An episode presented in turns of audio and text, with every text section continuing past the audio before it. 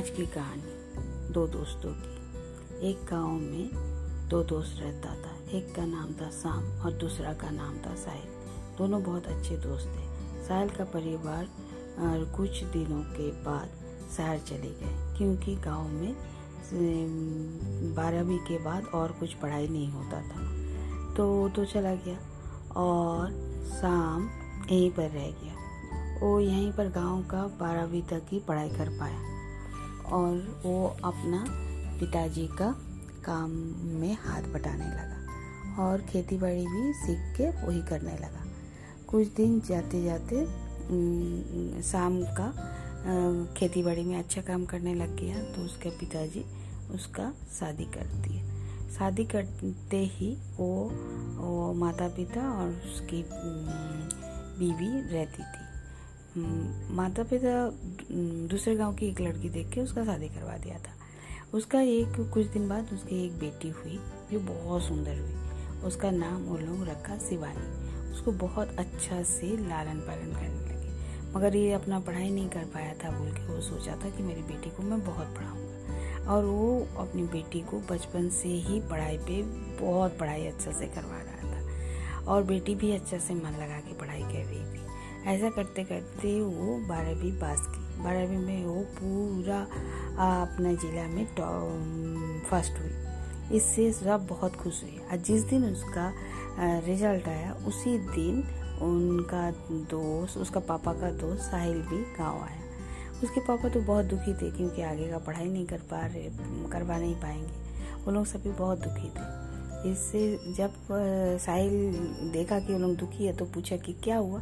तो उसने बताया कि ऐसा ऐसा बात है, मैं तो और आगे नहीं पढ़ाई कर पाऊँगा, मेरे पास इतना पैसा नहीं है। तो साहिल बोला तो चिंता क्यों कर रहे हो? मैं बेटी को अपने साथ ले जाऊँगा और मैं वहाँ पर उसको हॉस्टल में रख के अच्छे से पढ़वाऊँगा, पढ़ाई करवाऊँगा। बेटी जब पढ़ना चाहती है तो मैं ज़रूर उसको हेल्प करूँगा। वो फिर उसको अपने साथ ले जाता है और वहाँ पर कॉलेज में भर्ती कर देता शहर में। वो पढ़ने लग जाती है। शिवानी बहुत मन लगा के पढ़ती है और वो वहाँ पर पूरा कॉलेज में टॉप करती है। उसके बाद वो आगे का जाके साहिल को बोलती है कि, चाचा जी, मैं, मेरा रिज़ल्ट आ गया, मैं बहुत अच्छा रिज़ल्ट हुआ है। तो फिर बोलती है चाहे, उससे पूछते, क्या करना चाहते हो? ना वो बोली, हम मास्टर करना चाहते हैं। तो बोले, ठीक है, तुम करो। फिर वो मास्टर करती है। उसमें भी वो बहुत अच्छा रिज़ल्ट करती है। तो जब उसका रिज़ल्ट आता है तो वो पहले उसका चाचा जी का बहुत कृतज्ञ रहती है तो वो पहले उसका दोस्त लोग बोलता है कि चलो पार्टी करते हैं। तो बोलती है कि नहीं, पहले मैं अपना चाचा जी को बोल के आता हूँ, उसके बाद पार्टी करेंगे। फिर वो, अपना साहिल के घर जाती है और बोलती है कि मैं टॉप की हूँ मास्टर में। तो आप तो पूछता है, साहिल पूछता है क्या तुम अपना पिताजी को बताए हो? तो वो बोलती है कि, नहीं, मैंने अभी तक नहीं बताया तो बोलता, ठीक है, तब तुमको बताने की ज़रूरत नहीं है। मैं दो दो खुशखबरी तुम्हारे पिताजी को बताऊँगा। तो बोलता दो दो क्या? मैं तो एक ही में पास किया हूँ। बोलता, नहीं, एक ठो की तुम टॉप की हो और दूसरा कि मेरा बेटा के साथ तुम्हारा शादी। उसका बेटा भी बहुत अच्छा था पढ़ाई में और एक मल्टी कंपनी में काम भी करता था। लड़की ये सुन के स्तंभ हो गई और बोली नहीं, ऐसा नहीं हो सकता, चाचा जी। आप बुरा मत मानिए। मुझे माफ़ कर दीजिए, मगर मैं किसी लड़का को प्यार करती हूँ और मैं वही बोलने के लिए मैं आपके पास आई थी कि मेरा पिताजी को ये वाला बात बोलिए और उनको मनाइए। तो वो बहुत गुस्सा करता है, साहिल बोलता है कि मैं तुमको पढ़ाता हूँ, ये करता हूँ और तुम मेरे को ऐसे अपमान करती हो, तुम मेरे मैं सोची, सोचा था कि तुम इतना अच्छा पढ़ाई कर रही हो तो मेरा बेटा के साथ ही तुम्हारा शादी कर दूँगा। मगर तुमने आज मेरे साथ धोखा किया।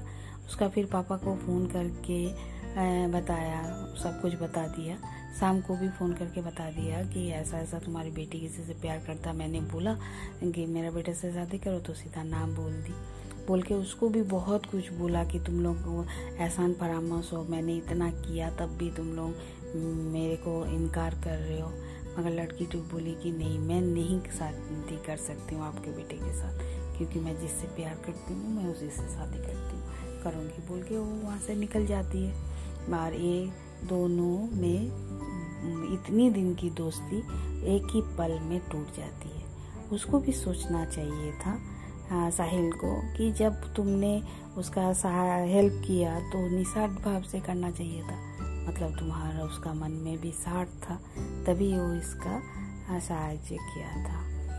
यही है मॉरल स्टोरी अगर पढ़ाई में मन लगाओगे अच्छा पढ़ोगे तो कोई ना कोई आपको हेल्प करने आ ही जाएगा। धन्यवाद।